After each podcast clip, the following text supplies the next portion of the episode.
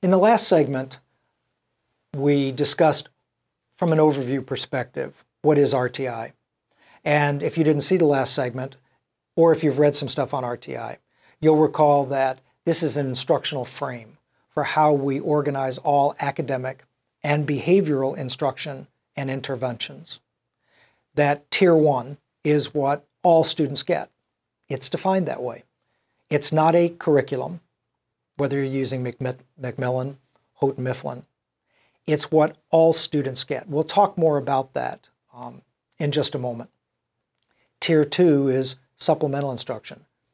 The most common way that that's delivered in the United States is Title I reading would be an example of that. Intensive instruction, and that's tier two is delivered to groups of students. It can be pretty big groups of students, but it's not what is given to everyone. Tier three is what is given to very small groups or individual students. Some people confuse tier, T, tier three with special ed. It's not the case. Some special ed students receive tier three instruction, but not all students that receive tier three instruction are special education students. Now, something to remember about response to intervention is that the unit of analysis, how it's delivered, is specific to a building, not to the district. So, for example, we have many districts in Florida that are organized in the way that they're structured so that some schools are very high performing schools. They're in a part of town where kids come from privilege. Their, their parents began working with them when they were very young on educational types of, of activities. Other students come from situations in which they're not able to have those kinds of opportunities at the same level as some other students. So you could have a building in a district that is a very high performing building. Two miles away, three miles away, you could have a building that has many, many challenges. So the question is should a school district have the same curriculum in both buildings? What answers that in an RTI model is what did the data say the students need?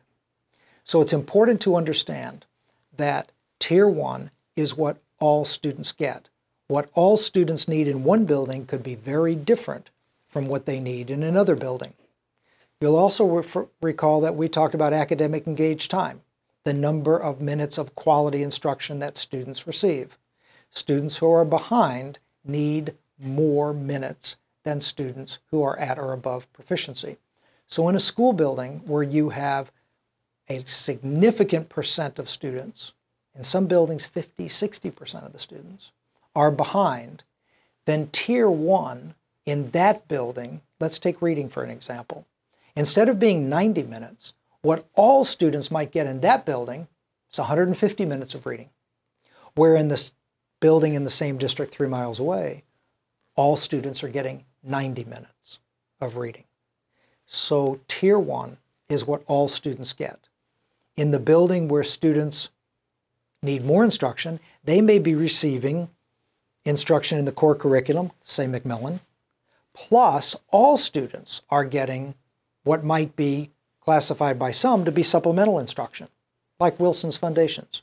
So all students would receive Macmillan and Wilson's.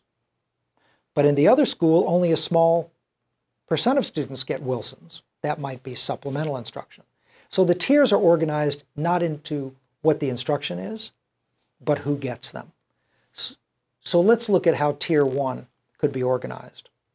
In Florida, we have a suggested guideline of 90 minutes of reading language arts a day for all students.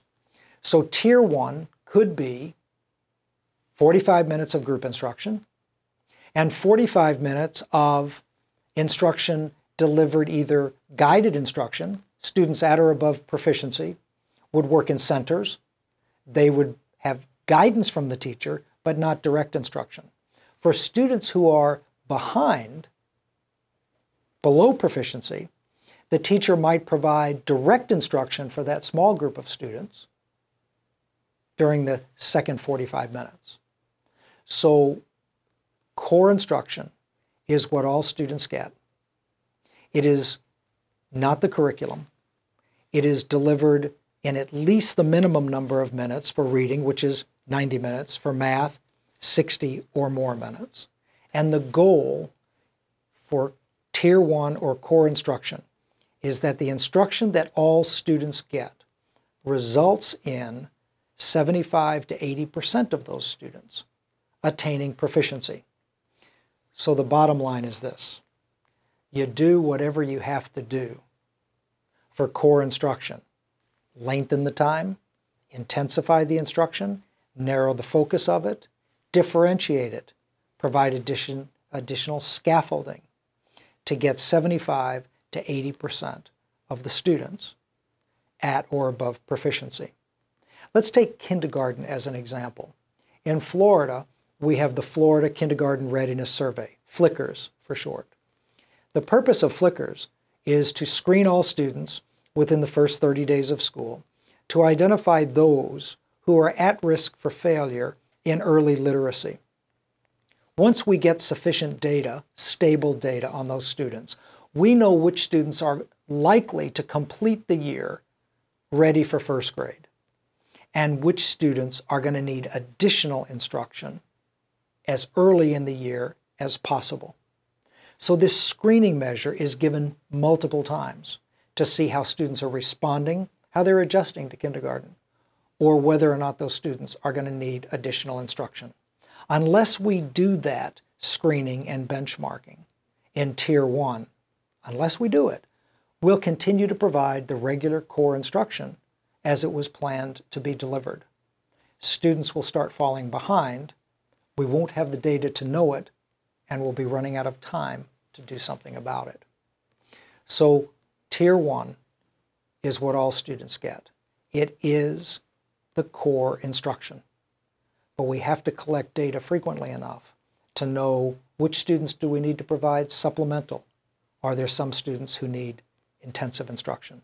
Typically, Tier 2, that supplemental instruction, is delivered through differentiated instruction as part of Tier 1.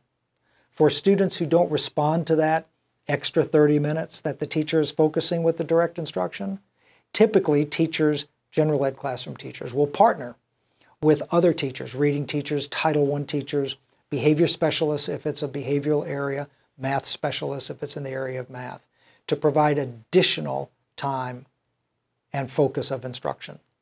Before we move to the next segment where we're going to talk about Tier 2, let's talk about what differentiates the tiers. As you go from tier one, where we said you collect the least amount of data, the students get the widest amount of instruction. In reading, they would receive all five areas phonemic awareness, phonics, fluency, vocabulary, comprehension. As we intensify instruction for students, we move from tier one to tier two, or perhaps tier three. What differentiates the tiers is time and focus of instruction. To move up a tier, you have to have more minutes. That's the number one criterion. If you're not getting more minutes, you're not moving tiers. And when you get more minutes, it's usually focused in the area of student need more so than general instruction, which is a broad coverage area. So as we move from core instruction, tier one, we would have students who would still be struggling after they received core instruction after the teacher had differentiated, after additional scaffolding had been put in place, and normal amounts of differentiated instruction that typically occur in a classroom for all students, the data would tell us that this student continues to fall behind. The question then becomes, which we'll discuss in the next segment, is how do you decide what to do with supplemental instruction? How do you link supplemental instruction with core instruction? And we'll talk about that in the next segment.